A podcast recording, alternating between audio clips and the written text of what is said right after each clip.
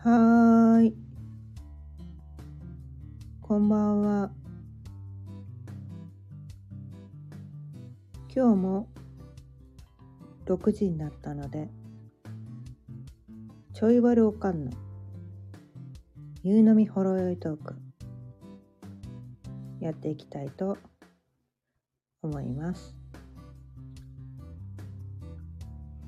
今日のお題はないを経験するからあるがわかるというお題でねお伝えしていこうと思います。まあ今絶賛私あの親歴をねまたね学びを深めている最中なんですけど今日はまああの白い風っっていうののね13日間がね続いてるっていうのを昨日もお伝えしたんですけど今日は白い風の13日間の3日目になります。でその白い風と同時に流れているエネルギーというのが黄色い種というエネルギーが流れています。で白い風っていうのはなんか風っていうからねこうなんかこう風の便りとか言うじゃないですか。だからこうね白い風っていうのは人に伝えるメッセンジャーみたいなね。何か伝えるみたいな。あとはコミュニケーションだったりあとスピリチュアリティだったりねインスピレーションだったり。ちょっと目に見えないものをね司ってるのが。そのね白い風のエネルギーだったりするんですけど。でその中の3日目。3日目ということで。昨日の2日目、まあ、1っていうのはね点が1つということで。まあそれだけなんですけど。2になるとこう2曲に分かれるみたいなね。そういうのがあって。でこのね前歴でいうところのこの音3 3日目。3日目の音3っていうのはその2曲に分かれたものをつなげる役目っていうのはこの前歴でいうところの音3の役割だったりするんですね。こう分割したものをつなげるとか人と人をつなぐとかなんかそういうエネルギーがね今日流れてる。離れてるものをくっつくように。なんかそういう感じ。で3ってねよくなんかこう三角形ってすごく安定してるってね言われる形だと思うんですけど、まあ、安定性もあるそういうエネルギーが流れている。と同時に黄色い種っていうのは、まあ、種っていうことからこう種ってこうそこからこう芽が出てこうどんどん成長していくとこう目覚めの力とかね開花する力とかなんかそういうこう新しいこうパッとこう広がっていくみたいな種からこうパッと広がっていくようななんかそういうエネルギーがすごくある時なんですよね。今可能性に満ちているということでしょうかね。なんかそういう感じでそれまで気づかなかったことに気づくみたいなねそういうエネルギーも流れてるっていうことなんですよ。でそれと同時にこの種っていうのはすごいなんかこうそこにいろいっぱいなんかこう詰まってるわけですよねこの情報が。だってなんかこうね小さなこう種めちゃめちゃ植物の種って小さいじゃないですか。なんであそこからあんなこうなんかこう実がなる実がなるはね芽が出てこう茎が伸びてってどんどんね葉っぱが出てきて花が咲いて実がなってってなんか当たり前のことだって思っているけど我々でもよく考えてみたらあのちっちゃいそうね砂粒みたいなちっちゃな中に可能性がめちゃめちゃ詰まってる。でそこの中にはこう生物としてのこう知恵みたいな知性みたいなものがすごく備わってるみたいなこうね中にこう種の中に全部凝縮されてるみたいなねそういう意味もあってすごいこう黄色い種っていうのは知性っていうのもね関係があったりするんですね。で可能性が詰まってる。こっからどういうふうに育っていくかは、まあ、環境とかねその育て方によって変わってくるけどでも種っていうのは可能性に満ちている。その子の扱いによってうまく育つかあんまり育たないかひょっとしたら芽も出ないかもしれないけどでも可能性はあるっていうなんか今日はそういうエネルギーの日なんですね。で今日はねこのないを経験するからあるがわかるっていうこととね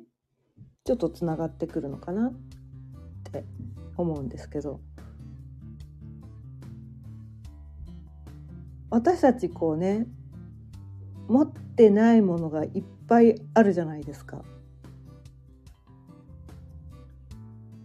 持ってないものがいっぱいあるわけですよね。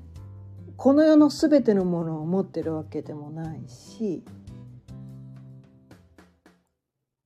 こうこの世の全ての才能を与えてるわけでもないし、ね、全てのことができるわけでもないしこの世の全てを知ってるわけでもないわけなんですよね。最初はこうない状態何にもない状態で生まれてくるんですよね。でまあ赤ちゃんの頃はねそのないとかいう感覚があんまりないから分かんないけどだんだん少しずつ大きくなっていってこういろんなことが分かってきてなんかね自分にないものをなんかお友達が持ってたりとかするとあのあの子はこれもあれ持ってるのに私にはないみたいな。なんかその他の人と比較することでこう自分がないっていうのを初めて認識するんですよね。うん、で多分他の人があるっていうのがそれそれ見ないとで自分がない状態じゃなかったらあるがわからないんですよ。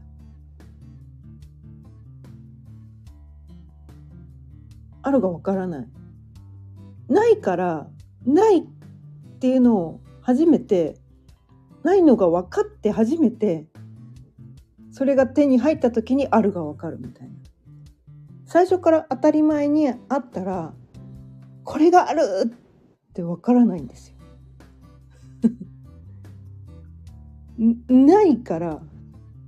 あの人はあって私にはないみたいな。なんかねそういうまあ言っちゃ当たり前の話をしてるかもしれないけどでも私たちってそのないことに他の人は思ってて自分がないということにこう悩むじゃないですか結構ね他の人はあれ持ってていいな私にはないなとかすごい思っちゃいがちじゃないですか。でも生まれた時からそれがある人ってその最初からあるとそれってありがたいことじゃないんですよね。だって最初からあるから。ありがたいっていうのはあることが難しいっていう字を書くじゃないですか。で生まれた時からそれがあったらありがたいって思えないんですよね。だってあるもん。みたいな。でそれは他の人からどんなに羨ましがられようがそれはその人にとって当たり前でありがたいことじゃないみたいな。それがだからあるある。これがあるってなかなかこう自分でそのあるものが認められないみたいな。だってないを経験してないから分かんないんだよ。当たり前になっちゃってて。当たり前のことってこれがあるよね。これがあってありがたいとかこれが私にはあるとか分かんないんだよ。みたいな。でない状態の人はそれを手に入れたくて必死で頑張ったりとかなんか手に入れようとなんかいろんな工夫をしたりとかして手に入れたらそのあるっていうことがめちゃめちゃ強烈に自分の中にある。これがある。私にはこれを手に入れたみたいな。それがすごくありがたい。ありがたいものを手に入れた。って言ってその「ある」がすごく強烈に感じられるっていうことなんだよね。どっちが幸せだと思います？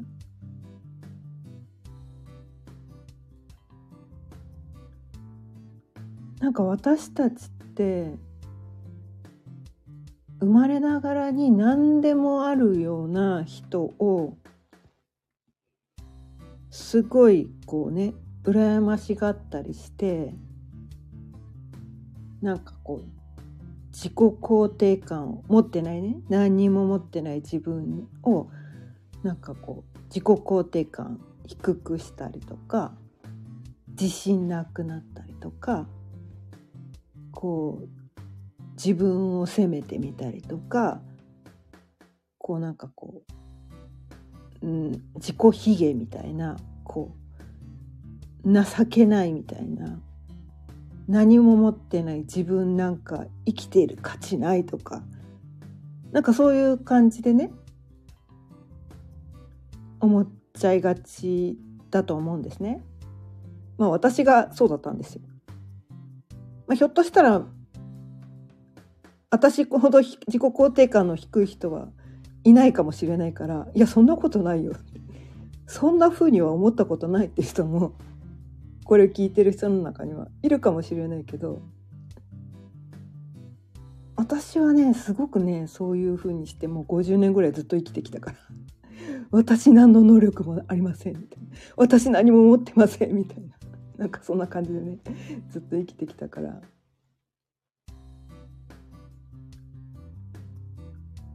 なんかねその自己否定とかね自分責めとか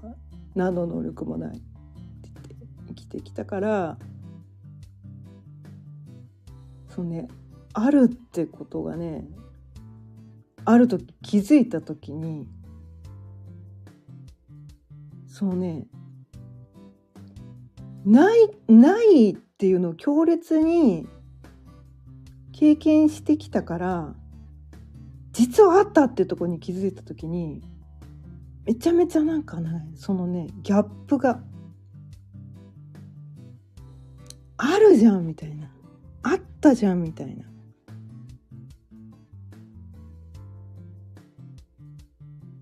なんかそこにね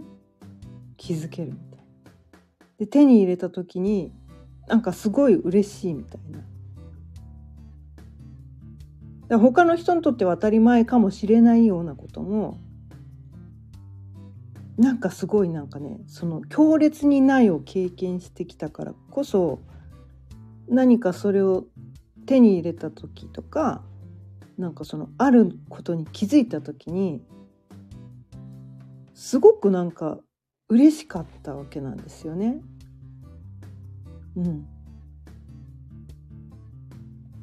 で人はやっぱりなんかね最初にないないって言って思わないとあるかわからないらしいんですよね。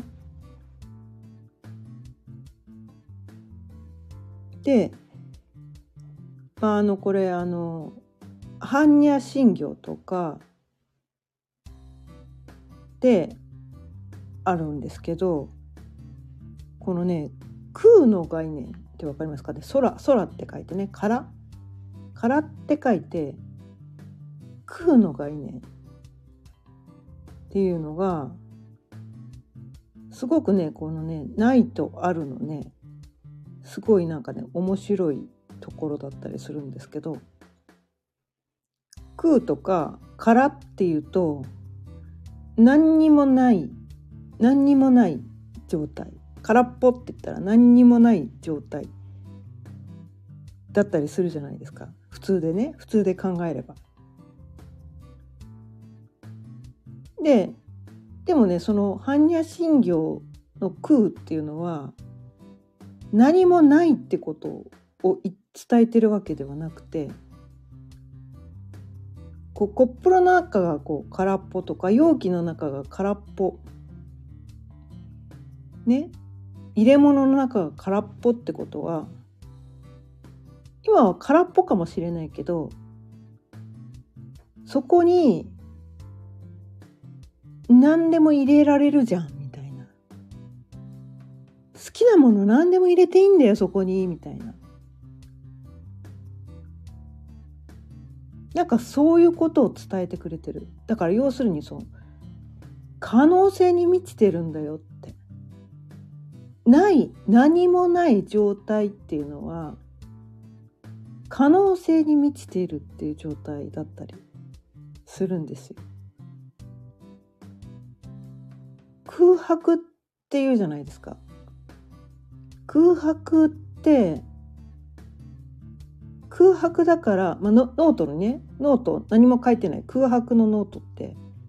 何でも書ける。空白だから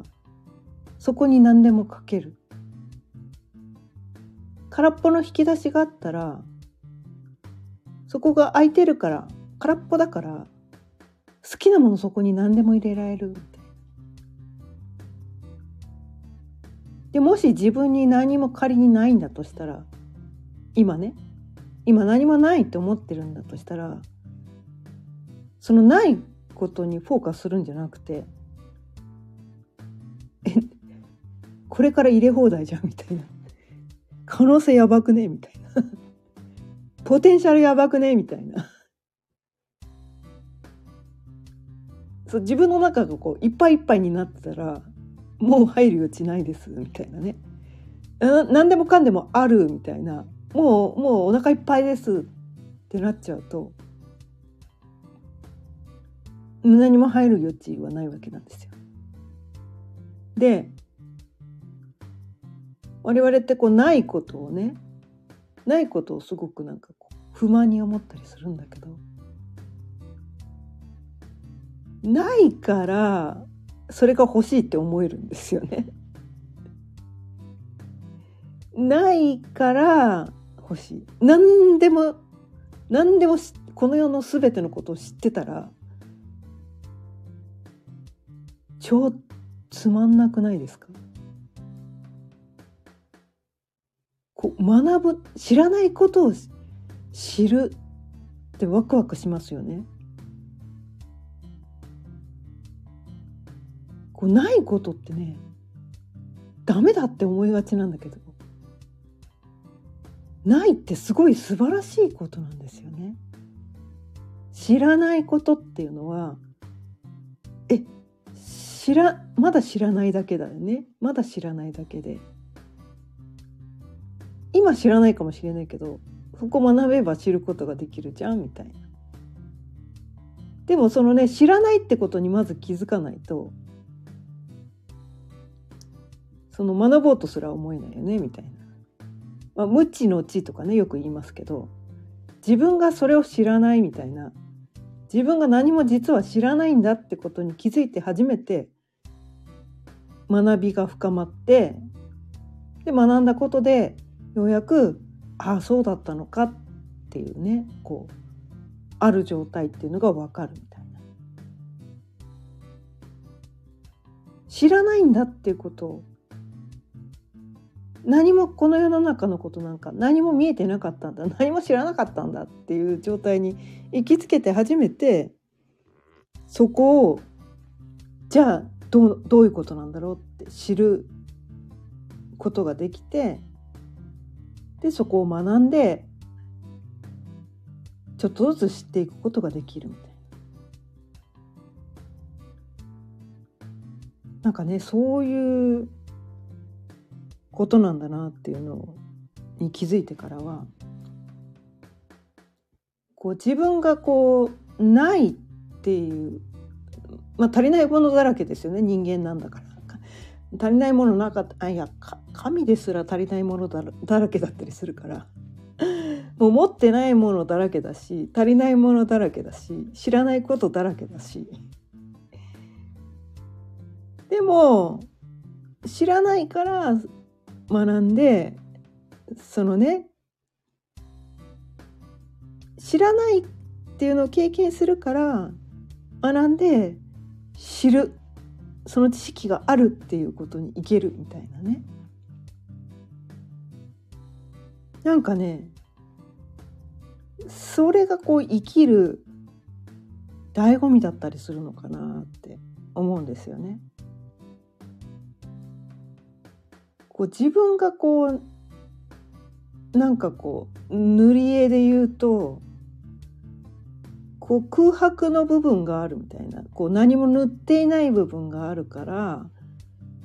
そこを何色で塗ろうって思えたりするんだけど、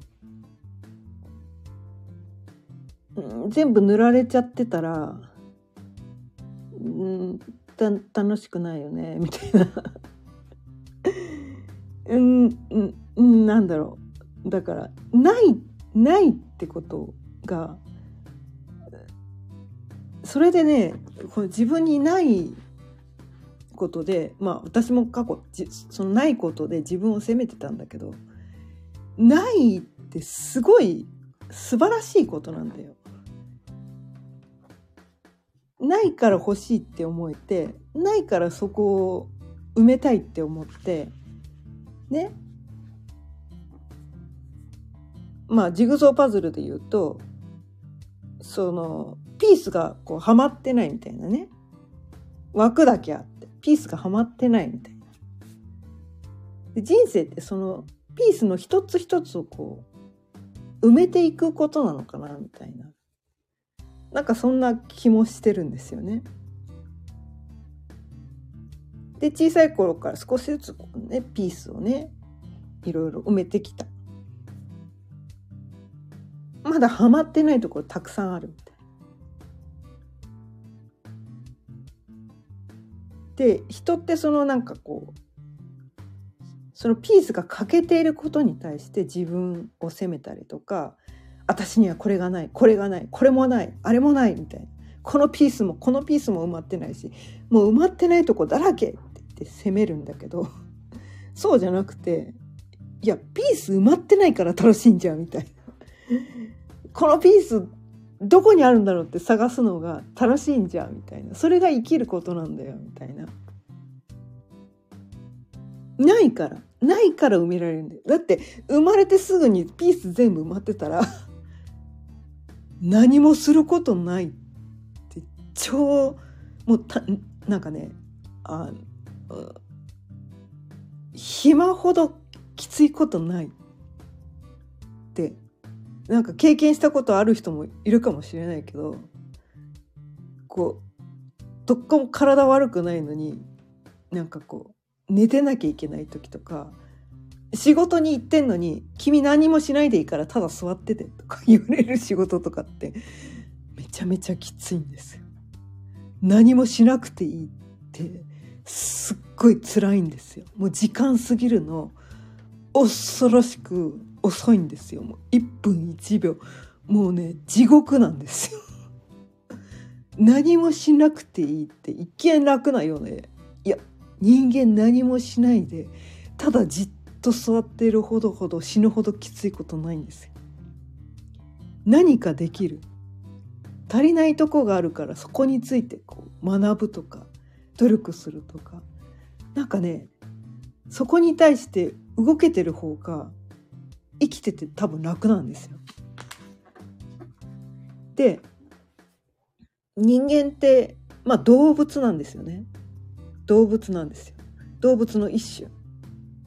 まあ、動物じゃないって言いたい人も言い張りたい人もいるかもしれないけど私はまあ人間も動物の一種だと思ってて、まあ、ちょっとなんかこう知性が発達した動物の種類だなっていうのが私の認識なんですけどね、まあ、そうじゃない人の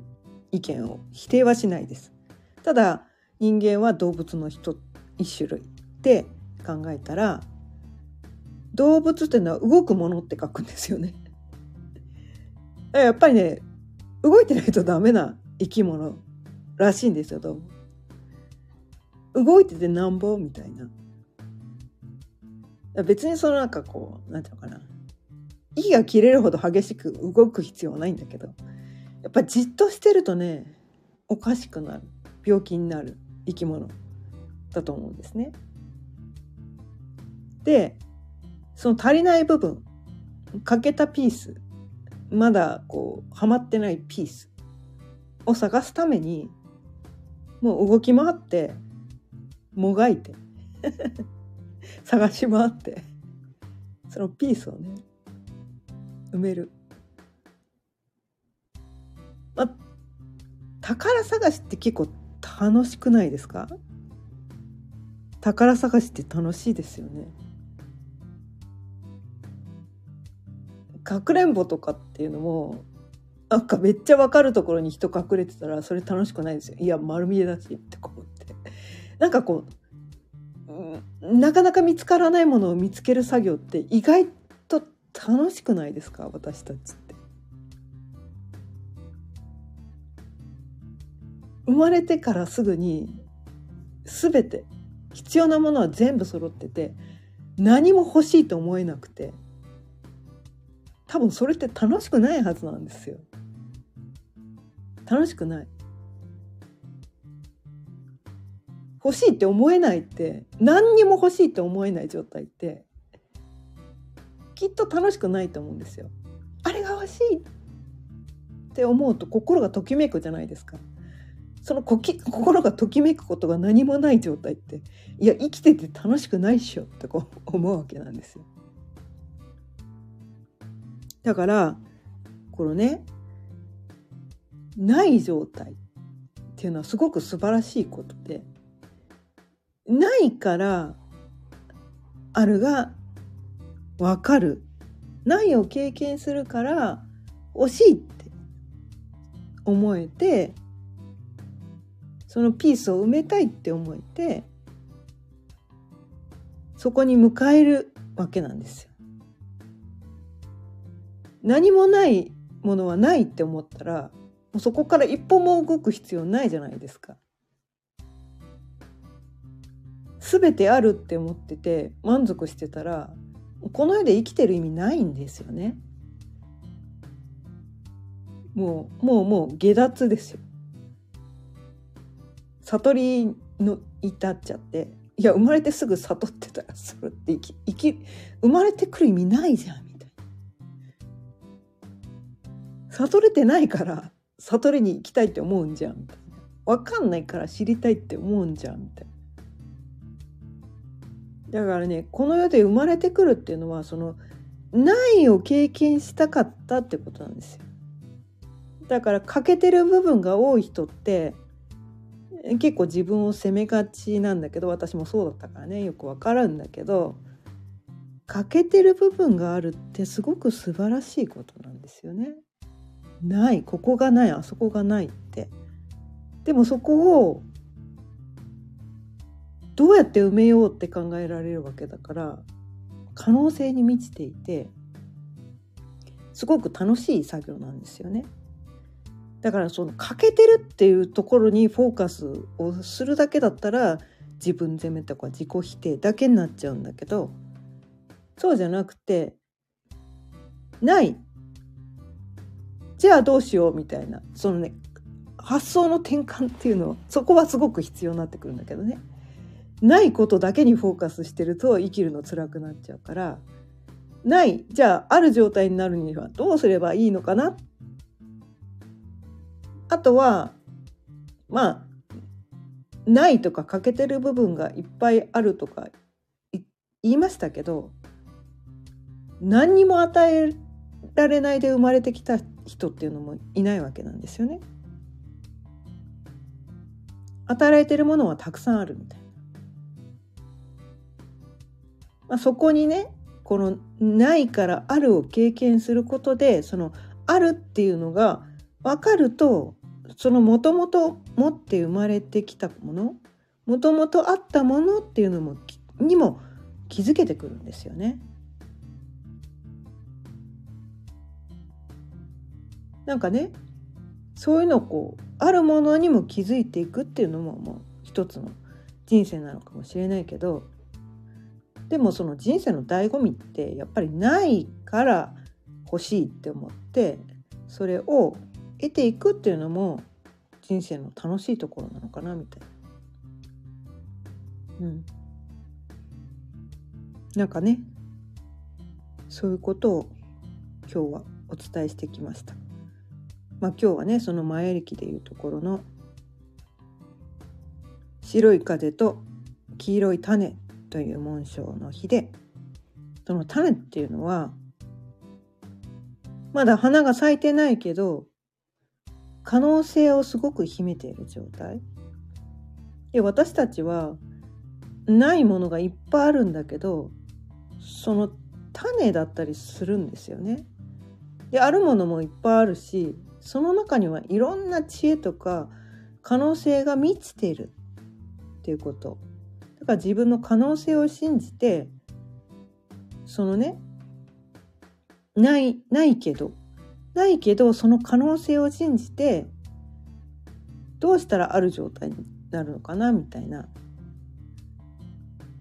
なんかねそういうふうにしてこう自分の可能性を信じるみたいなそういうことをお伝えしてみようと思いました。ということで今日も30分過ぎたのでそろそろ終わりにしたいと思います。今日も聞いていただいてありがとうございました。毎日夕方6時からだいたい30分ぐらいお伝えしています。また聞いていただいたら嬉しいです。それではまた明日。さようなら。